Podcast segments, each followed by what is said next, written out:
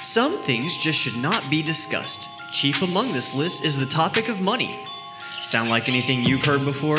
The truth is, Jesus talked about money. A lot. And if he found the topic important, there might be some principles we need to learn. Welcome to Don't Talk About Money, a series where we talk about money. Some We are kicking off. Sorry, man. I'm having trouble with my mic today. And it's it's not Pastor Ben or Bradley's fault. It is mine totally right here. I'm messing up. Today we're kicking off a brand new series called Don't Talk About Money.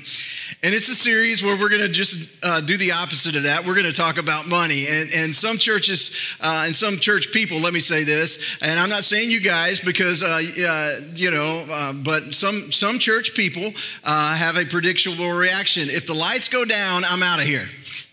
Oh no, I, I told you we shouldn't come to this church because all the preachers care about is money, right? The Bible does have a lot to say. In fact, 15% of uh, Jesus' recorded teaching was about this one subject. He taught more about money than he did about heaven and hell combined. Think about that. He taught more about money than he did about heaven and hell combined. Why? Because even in Bible times, people struggled with this issue. They struggled with how to handle money, how to honor God with their money, how to keep stuff in the right perspective. And Jesus also knew that this would be a huge issue for all of time and a significant struggle in people's lives. This series, let me help you out this morning, is not a giving series. I'm not going to receive an offering after any of the messages in this series. We're not asking you, uh, we're not entering into any sort of capital campaign at this time. And so I'm, I'm not here to try to get your money. So you can quit clutching your purses and you can put your wallets down, take a deep breath, and relax today, okay? My name is Rusty, and I'm here to help you today. Here's the heart behind why I'm doing this. First, I, have seen your prayer requests. I've seen the prayer requests that you write on the back of the connection card. I've had the one on one conversations with you. I, I hear that people in this body of believers are dealing with this issue. Our economic system is, is breaking down. Interest rates are soaring, stocks are dropping, the price of homes and rentals are skyrocketing, while wages are remaining roughly the same.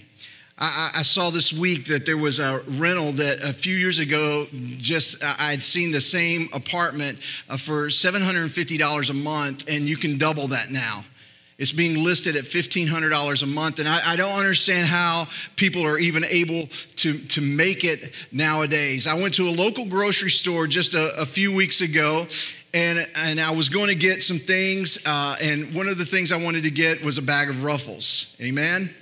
And I was going to get a bag of Ruffles and, and some of that ranch, that great ranch dip. But when I went and grabbed the bag of Ruffles, I looked and it was $5.99. I put the bag of Ruffles back. I went and got the off brand and, and said, uh, I'll, I'll just eat those. Amen. You know, they taste the same once you put that dip in, right? Amen. Come on, somebody. So I see the economy right now. I also have a desire that you live in freedom. And one, a part of that freedom is financially being free. To live by God's system, not man's system, a different system that, than it's around you. I want you to experience security. I want you to experience the peace of God in every area of your life, and that includes your finances and our finances. Well, everybody has an attitude about money, right? You may not have a written attitude or a, a, written set of rules that you have in your house that are this is my this is my perspective about money, this is my attitude about money. But a lot of people have attitudes about money, and most of it comes naturally. Most people have one, maybe more of these attitudes. The first one would be to spend what I have. If I get a tax refund or maybe one of those stimulus checks that we got a few years ago, it's another chance for us to buy. Whatever I have, I spend. Some have this, I, I, this attitude I, I want to, I'm going to do what I want. I know I should be saving money for retirement. I know I should be saving money for something else, but I'll worry about that later. I'm going to do what I want right now. Some have uh, the attitude of, I've got to have it now. I've got to have it now. I can't wait. That TV will look so good hanging up in my living room. That 80 inch 4K display. I mean, football season starting today, Cowboys playing tonight. It would look so good up on that wall. I, I think I would look good in that BMW. Come on, somebody. Okay, I, I, know I'm in East Texas. I would look good in that F 350, amen. I would look good in that Silverado, Joey, right? I would look good in that car or that truck. I, I, I, I need it. I've got to have it right now. Some have the attitude of, I'll pay for it later. Uh, I'll just pay for it later. I have this wonderful little thing. It's called a credit card. I can have what I want when I want it, and I'll worry about what it's going to cost me later. Some, some have the attitude of, I need more. We're, we're obsessed with the thought of more, bigger, better, upgraded, new, and improved. Come on. And then some have the idea of, I deserve it. Advertising does this masterful job of convincing us that we deserve to have the gleaming white teeth, the wrinkle free skin, the latest iPhone or Android, the latest uh, shiny new car, and that 4K TV. We deserve to have it all. You just don't want it or need it, but you deserve it. So, what should our attitude about money be? In this series, what I'm hoping to do is to give some money principles that are biblically based about how to handle finances in a God honoring way. In fact, each week, if you, there, there's there's going to be principles each week and it's going to kind of go together. So if you miss a week, you, you, can always go back to our YouTube channel or we've got a podcast that you can click at connectathope.com and hit that podcast. And Pastor Ben keeps that up and you can listen to it if you're having trouble sleeping at night. We'll help you uh, do that. Just listen to it and, and, and I'll put you right to sleep. Amen. And uh, okay, no amens. Praise God on that. But I want to give you a few principles today. The first one is this it's called the follow the leader principle. You played follow the leader growing up, right? Game. Well, here's the principle that's from the Bible in Philippians chapter 3 verse 17. I want you to see this and this is this is Paul talking to the church at Philippi. He says, "Dear brothers and sisters, pattern your lives after mine and learn from those who follow our example." Paul said, Follow me, live like me by this pattern and these principles. Now, I want you to understand something. When you see a a letter, uh, like Paul writing a letter to the church, there wasn't verses and chapters uh, uh, of those of those letters. It was just one. It was like reading a letter from you know grandma or something. You know, she doesn't put verse one. You know, grandma chapter three verse one. Don't get a tattoo. You know that kind of thing. Grandma doesn't do that. Or chapter four verse three. Be sure to brush your teeth and floss twice daily. That kind of thing. Uh, that's not there. That's that's not like that. It's one continuous thought that Paul's writing here. And later on in chapter four, he talks about the area of finances. So we can connect these two together because he's saying, listen, all these principles that I'm having here in this letter for you, you can follow me as I follow Christ. When I, I want to learn about finances, I talk to the right people. I go to financial advisors. I, I read pro- books by proven financial experts. I learn about financial things from people who are a lot smarter than I am when it comes to this area. People who have accomplished a lot more or than what I want to accomplish. There's people that have a gifting in that area that I may not have. And so I want to go and I want to talk to them. So when it comes to money, who's the right leader?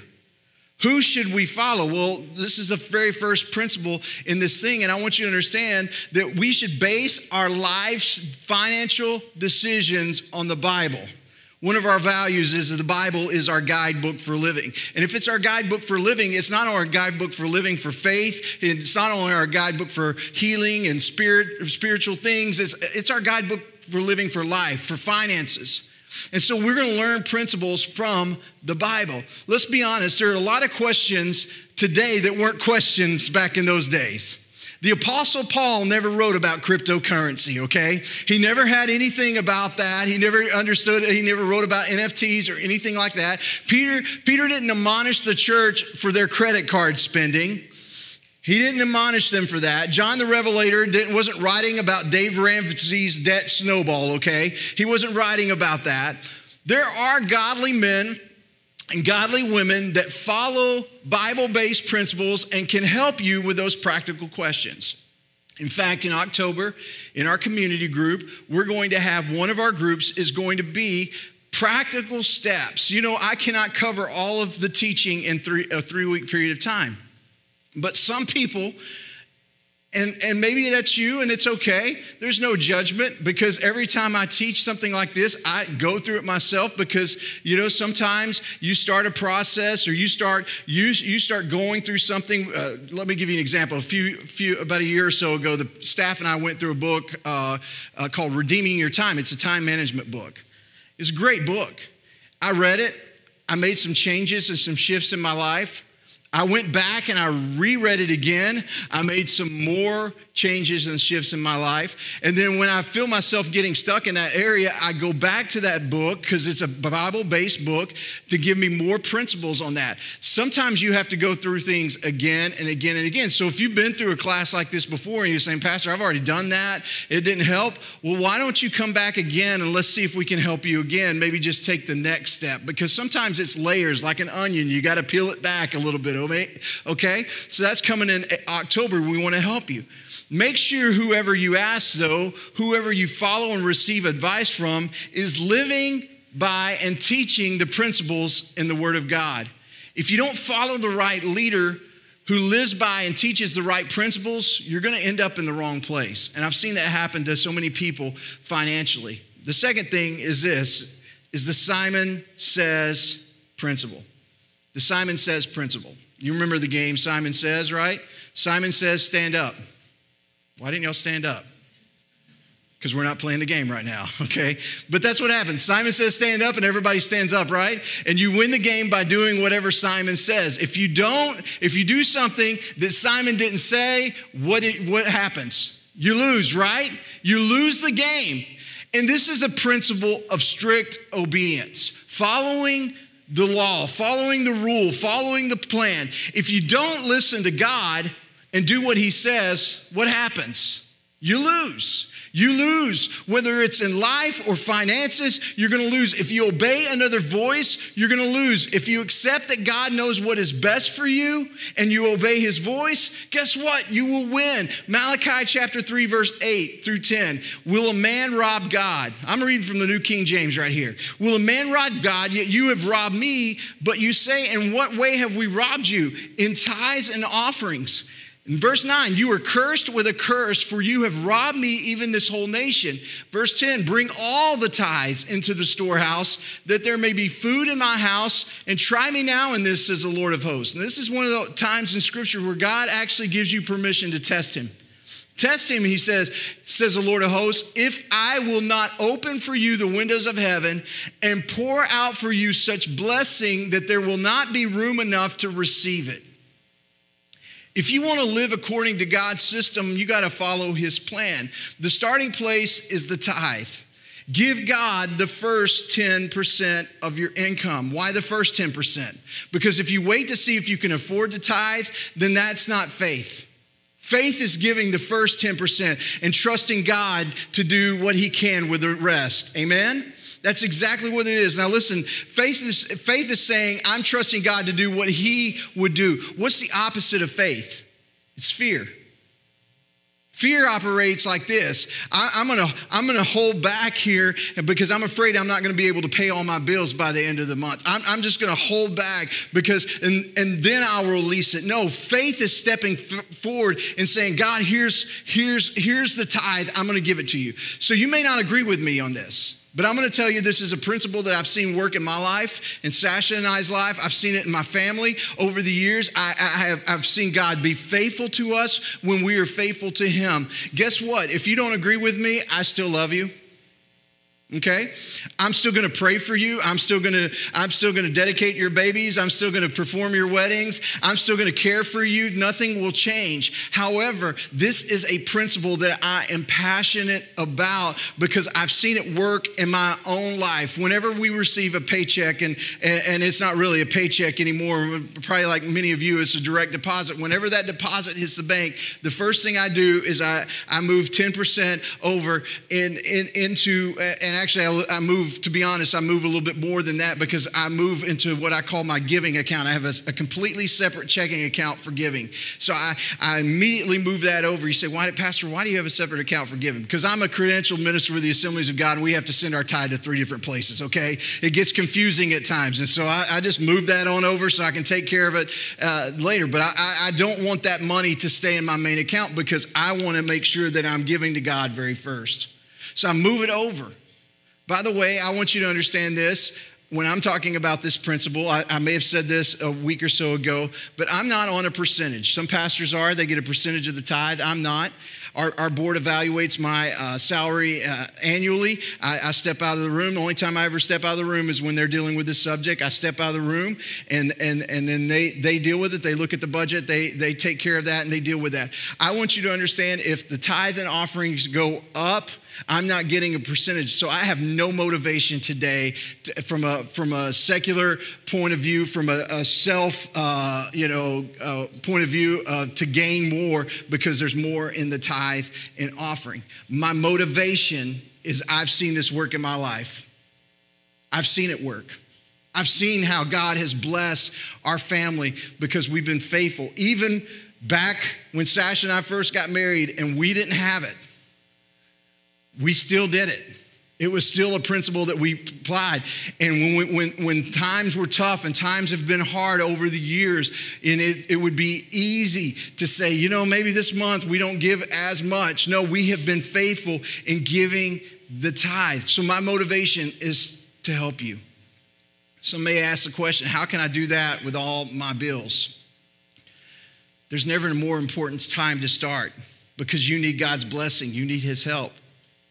So, what is tithing? Tithing is simple it's 10%. You $10, if you earn $10, God gets one. If you earn $100, God gets 10. If you earn a thousand, then all of a sudden God gets a hundred dollars, and people are like, "Whoa, whoa, whoa! Wait a second! I was okay giving a dollar. I was okay giving ten dollars, but I'm not okay giving a hundred dollars." And God, that's a lot of money. Obeying is not about the amount; it's about the percentage. But we can look at the amount and decide we don't really need to, to obey God because, after all, that's a lot of money. And then what happens is we move out from under His blessing. When you ignore God's instructions, you're choosing to lose at this game, to live without His blessing. Depending on what study you read, somewhere between 5% and 10% of Americans who call themselves Christians tithe. Now, think about that. The average Christian household gives only about 2.5% of their income to the Lord. Now, that's a stunning amount of disobedience, in my opinion. And what I study and what I, I, I, want you to understand. Now, listen, I'm not here to sling stones this morning because we're blessed at Hope. And I do know that probably many of you, in fact, I believe most of you do tithe and uh, based on based on the percentages of of our of our income. So a lot of times, right here, I'm preaching to the choir. But for maybe those of you who aren't, who haven't made that choice today, let me encourage you: test God in this. See if He won't open the windows of heaven. Deuteronomy 11 26 says, Look, today I'm giving you the choice between a blessing and a curse. You will be blessed if you obey the commands of the Lord your God that I'm giving you today, but you will be cursed if you reject the commands of the Lord your God and turn away from him and worship gods you have not known before. The third thing is this is it's called the you are here principle. Now, if if you open up your your phone and you get your map and you want to get directions to a new restaurant, to a, to a store, to, a, to somebody's house you've never been to before, and, and you're going to visit them, what do you do? You get directions, but you have to start with the current location. Now, I love going to the mall uh, and or to a shopping center, and you see that little triangular uh, map thing, and you look at it, and it always says, like, it shows you on the map where you're at, and it says, You are here. You are here. If you want to be financial, financially free, you've got to know your current reality. Any financial expert will tell you that the first thing you need to do is write down all your income and then write down all your expenses.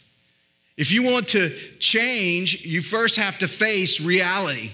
You have to face reality. And before you can have a plan, you first have to know where you're at. You have to see your starting point. And I think there are three reasons people avoid knowing and facing their current reality. Number one is pride. We don't want to admit, we don't want to admit that we have a problem. If you admit it, you have to acknowledge that you've got a mis- you, you've made financial mistakes, that you've made, you have problems and situations with your finances. The two is shame. You look at the debt that you have, the amount of debt, and you can't believe it.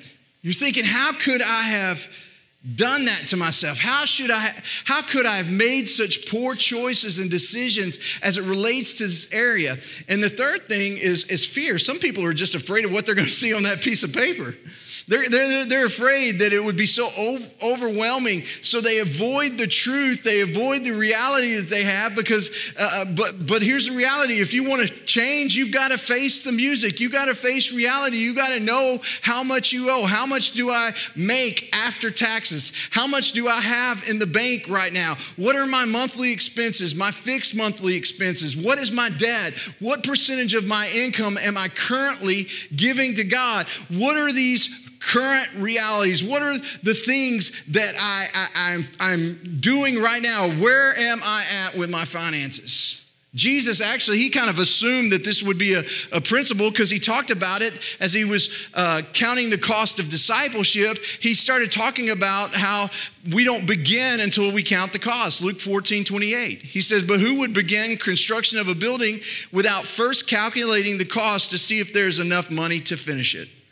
He's saying, this is just this is obvious. You wouldn't start building something you wouldn't start living life without actually counting the cost. And so many people nowadays guys it's so easy. We don't i mean how many of you really don't even carry like a checkbook register anymore because you get on your phone and you can see how much money that you have in your bank and you think, well, I, this is great because I can see this right here. I, I, I have this much money. I have this much, uh, you know, and, and we kind of keep a mental thing. Or, or maybe, you know, you're like uh, me. I, some of ours is, you know, I mean, we, our bills just, it comes out every month. We know that amount's coming out to this and that amount's coming out to that every month and it's set on auto draft.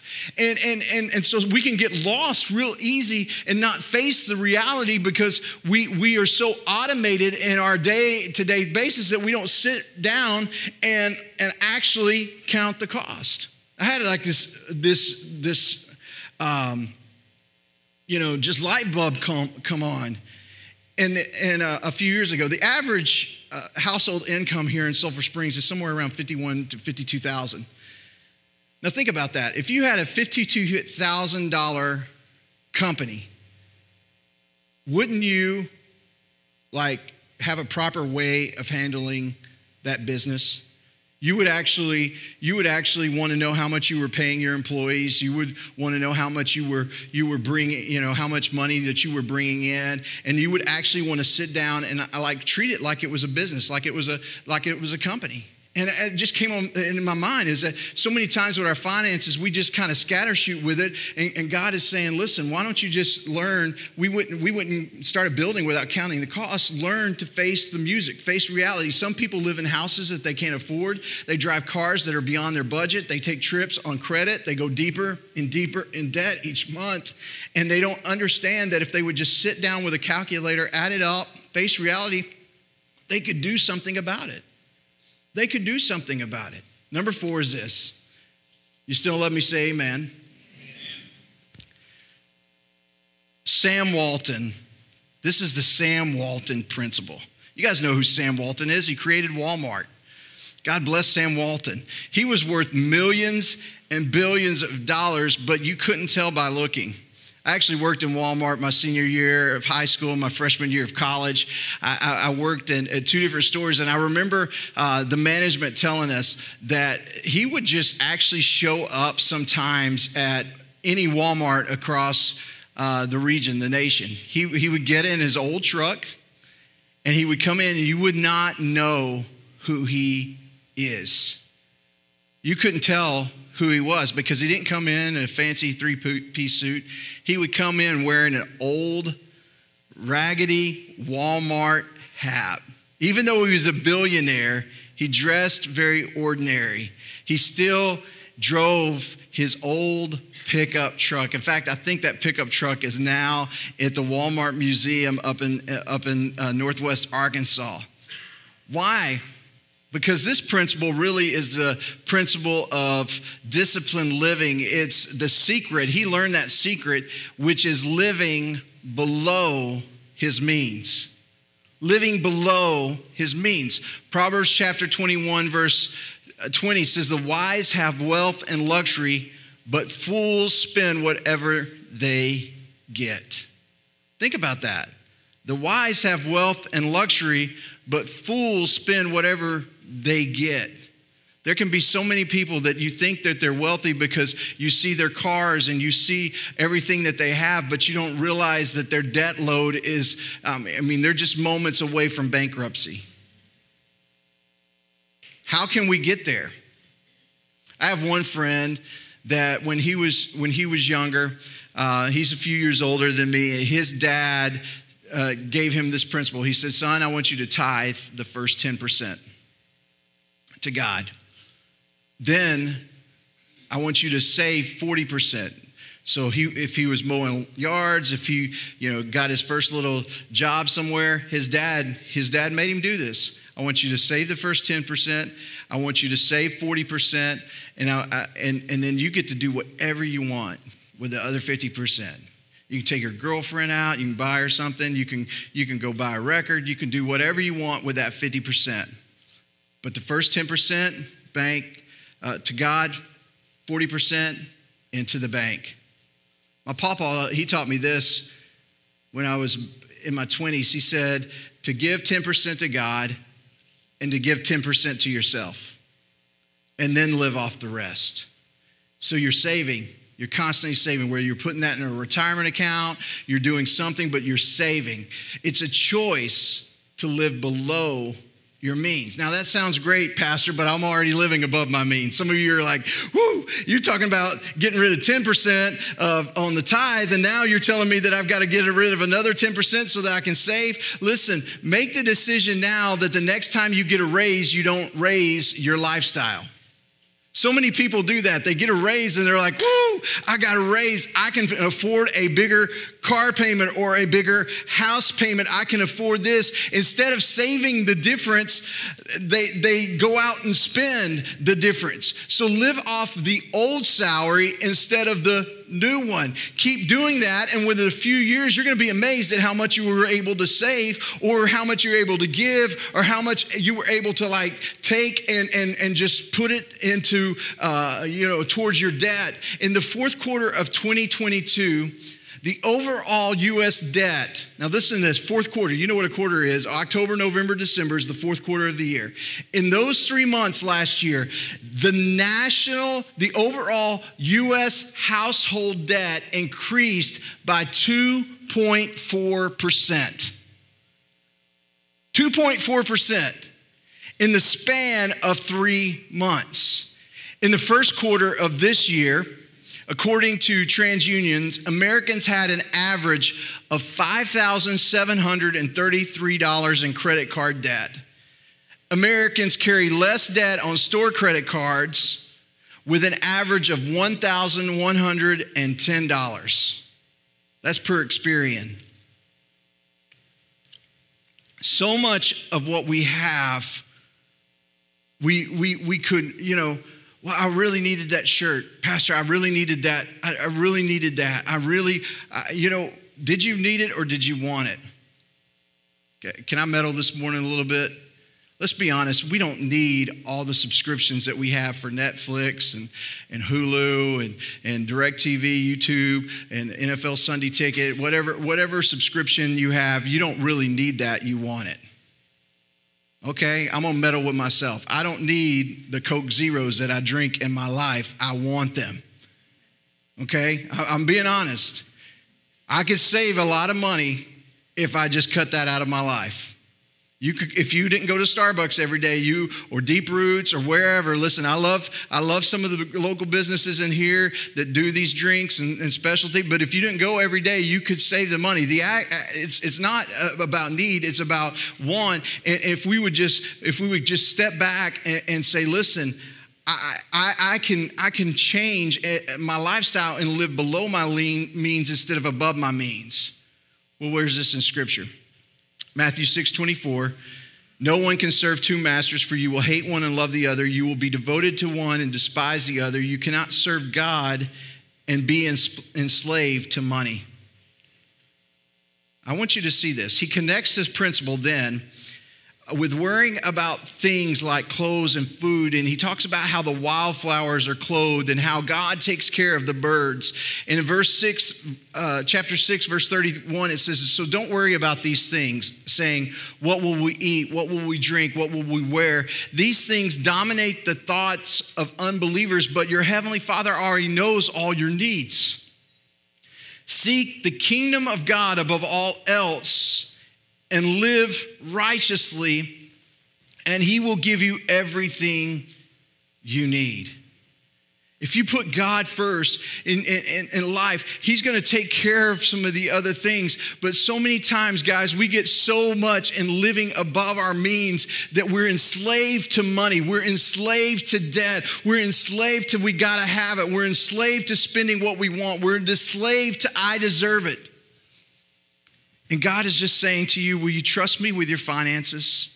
Will you trust me with your money? And allow me, because I can promise you this God can do more with the, if we will live under His system, He can do a lot more with our money than we ever thought possible. I've seen it happen in my life, I've seen it happen in my family. I want you to stand with me this morning. Father, we thank you for your word. It's a lamp to our feet, it's a light to our path. God, I ask, Lord, today that you would open up the hearts and minds of your people. God, to receive from you this morning. Maybe you're here in this room, you're watching online today, and you don't know Jesus as your Lord and Savior. In a moment, we're gonna we're gonna pray a prayer together across this room. Maybe you're watching today and you just somehow stumbled onto this program. You heard me talking about money, and you're like, "What is this all about?" And you understand that, you know, the Bible tells us that we've all made mistakes, we've all sinned, we've all fallen short of God's glory. Romans 6:23 it tells us that the wages of sin, the payment for sin really is death, but the gift of God is eternal life through Jesus Christ our Lord. Say, Pastor, how do I receive that gift? It's a free gift. John 3:16 says God so loved the world that he gave his one and only son that whoever believes in him should not perish but have everlasting life. The way you receive it, Scripture teaches that if we confess with our mouth and believe in our heart that Jesus is Lord and God raised him from the dead, you'll be saved.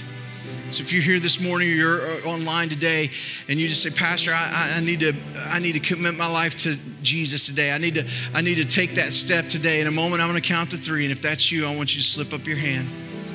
And then we're all going to pray a prayer together here in this room.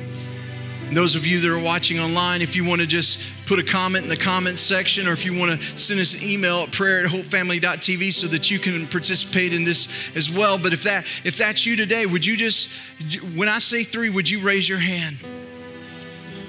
God loved you so much that He gave His Son for you. If you're ready to receive Him, when I say three, would you raise your hand? One, two three. Anybody in this room today? Come on, would you pray this prayer out loud with me? Would you say, Dear Jesus, I believe you're the Son of God. I believe you died, rose again, and you're the Lord of all. Thank you for saving me. Thank you for setting me free. In Jesus' name, amen. My heart, church, in this series is for you. I, I'm serious when I say that. I have been burdened with our church family. I've been burdened for you because I, I know I can sense the weight. I can, uh, as I said, the reason I'm doing this series is because so many of you have, have given have given prayer requests. You've come to the altar. You've asked for prayer in this area of your life. And, and I want you also to know that you're not alone. Other people are feeling it. Other people are feeling the weight, and you're not alone. And some of you, you, you, you feel like you've stewarded your finances in a great way, and you're still feeling that pinch. And I'm just telling you, the blessing's on the horizon. If you've been faithful to God, God's going to be faithful to you. And so I thought, how do, how do you end today? You know, do you end like this? Hey, everybody who's $20,000 in credit card debt or more, I want you to come flood the altar right now. Who's going to do that, right? No, you don't do that. Every person is different, every family is different. And what may seem like a need to you is not a need to somebody else because they're looking at that and they're going, you know, they're, they're, we're at different levels. You know, different problems, different stages of life for people that are different stages of life, they have different circumstances and different issues and different problems. And so I, I just came and I settled on this question because, as I said, my heart really is for you and your family. My desire is to help you. And so we're going to give you a simple sheet of paper today. And this is, says, What is your greatest financial need? Steve's going to pass these out, our ushers are going to pass these out. And put one of these in, in your hand today. And I want you to take a moment and I want you to write what your greatest financial need is today.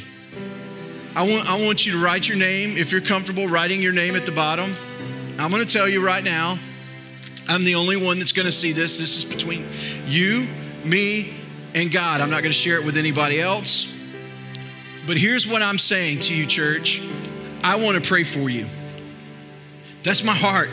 For the next three weeks, of this series, I'm committing to praying for your financial need. I'm believing God for a miracle. You heard me say it earlier in the service. We had three or four people that said Wednesday night that they were healed. I had one man that caught me as he was walking out the door and we had prayed for healing. And he said, I couldn't even stand up during worship because the pain in my foot was so bad. And now I don't feel any or sense any pain at all. Come on, somebody. And I'm just crazy enough to believe that the Bible is true and that prayer works and that God answers prayer. And I know that some of you in today, you need a miracle and you need somebody to stand in the gap. And so there's no shame. I'm not going to come and rebuke you. I'm not going to come and uh, do any of that, but I want to pray for you. Now, here's it is. Can I put a disclaimer on this? Because you guys are loving, caring people. You love your families, you care about your friends, but this is not for them right now. This is not for your cousin that lives 800 miles away that, that has a, a financial need. I, will, I, I can pray that, put that on the back of the connection card. This right here is for you. Everybody say it's for me. It's for me, it's for my family. You don't have one, that's fine. Leave it blank. It's, go, it's okay. Praise God if you don't have one. But, but my mandate and what I felt the Holy Spirit speak to my heart is to pray for those of you who attend this church, either in person or online. Those of you that are online, here's how you do it private. This goes just to me. Nobody reads my email. Rusty at hopefamily.tv. If you want to send me an email privately and you're watching today, it's rusty at hopefamily.tv. It'd be my honor to pray for you. I'm going to take these cards, I'm going to pray over them individually uh, over the next couple of weeks. I'll walk this sanctuary. I'm going to tell you, I've walked this sanctuary many times praying for my own personal finances my own personal needs. I can tell you miracle after miracle that has been answered after I'd walked this sanctuary and prayed for finances. I love the scripture. He says he's never seen the righteous forsaken nor seed begging for bread. My daddy, my father in heaven, he owns the cattle on a thousand hills, my friends. That's good, good, good news. There's hope for you. So today, this is an opportunity for you to write this down. And here's what I want you to do. If you have this, Tisha's gonna sing a song. Just do the course, move the immovable. Some of you might think this is this is immovable, break the unbreakable. We believe God can work in your finances. Would you take this this morning? And as she sings, I want you to come one by one. And once you come down, I'm just going to pray a quick prayer blessing over you and your family. And I'm going to ask God to do something significant in you this morning. And you're going to hand me this sheet of paper. I'm not even going to look at it right now. I'm just going to I'm going to I'm going to keep it together. And when this is over today, I'm going to take them straight to my office. I'm going to lock them up. This is this is just for you and me and God. Okay? So she begins to sing. Once you've got something written down, I want you to walk out from where you're standing and I want you to come down and I want I want to pray with you. Amen. Amen. Come on, begin to come today.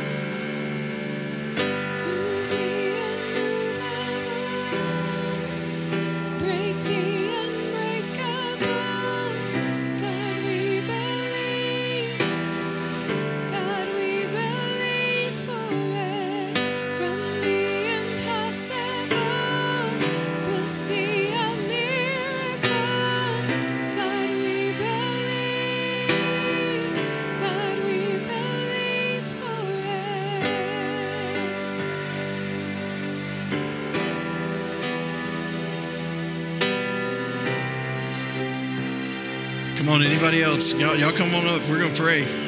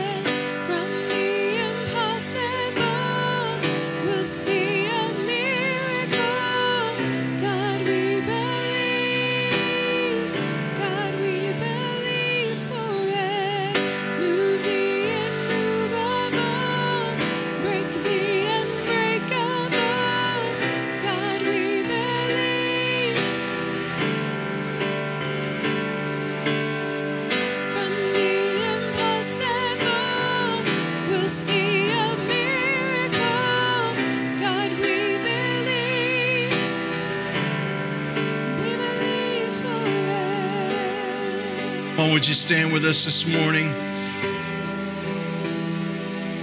Lord, we believe. We believe. Because you said it, and I believe it. You said it, it is done. You said it, and I believe. You said it, it is done. Come on, would you stretch your hands out right now? Father, I just thank you right now that those in the room that have taken the step of faith to come and hand this need in, God, those that are online that have taken the step to hit send on that email, God, I pray right now for blessings on their home. I pray, God, that you would open the windows of heaven and pour out blessing on their life. And God, I ask that you would do a significant work. God, I pray that debt would just magically disappear. I pray, God, that unexpected checks would come in the mail. I pray, God, that raises would be given, new jobs would be given. God, I pray that you would open up what's been clogged and let it begin to flow. And I speak to this church family and I say, Be blessed in Jesus' name. Be blessed in Jesus' name. Now, Father God, I thank you today that you're moving in our hearts and our lives. God, may you bless your church. May you keep them. Make you make your face shine down upon them and be gracious to them and give them peace. In Jesus' name, amen. Listen, church, come back next week. Part two of this series. It's a three-part series, so I'm not gonna I'm not gonna be on this long. So don't miss one of these. And if you do, come back. You know, podcast. You can listen to it online on YouTube or Facebook. We, those, those stay up all week long. Uh, if you have any questions, any, anything I can help you with, I'm going to be praying over this. If you did not give me this and you want to give it to me, just see me on the way out this morning, or maybe you think you don't. You're like you're like, man, I, I, don't have anything right now, but all of a sudden you have something on Wednesday or Thursday, shoot me an email or a text or Facebook message. I want to pray for you, and I'm, I'm going to stand in the gap with you this, this, the, these next few weeks. Now, here's what I'm asking you to do. Okay? I'm asking you to tell me when God moves. Amen? I want to celebrate with you. I'm going to pray with you, but I also want to celebrate with you. So when things happen, I want, I want to just be able to celebrate with you. We're going to clap. We're going to get excited. We're going to say, Praise God, all that kind of good stuff. So, anyway, I hope you have a wonderful afternoon. Wednesday night, 7 o'clock, Growth Track. Be here. It's going to be an amazing opportunity for us to grow together as a church family. God bless you guys today. Be blessed.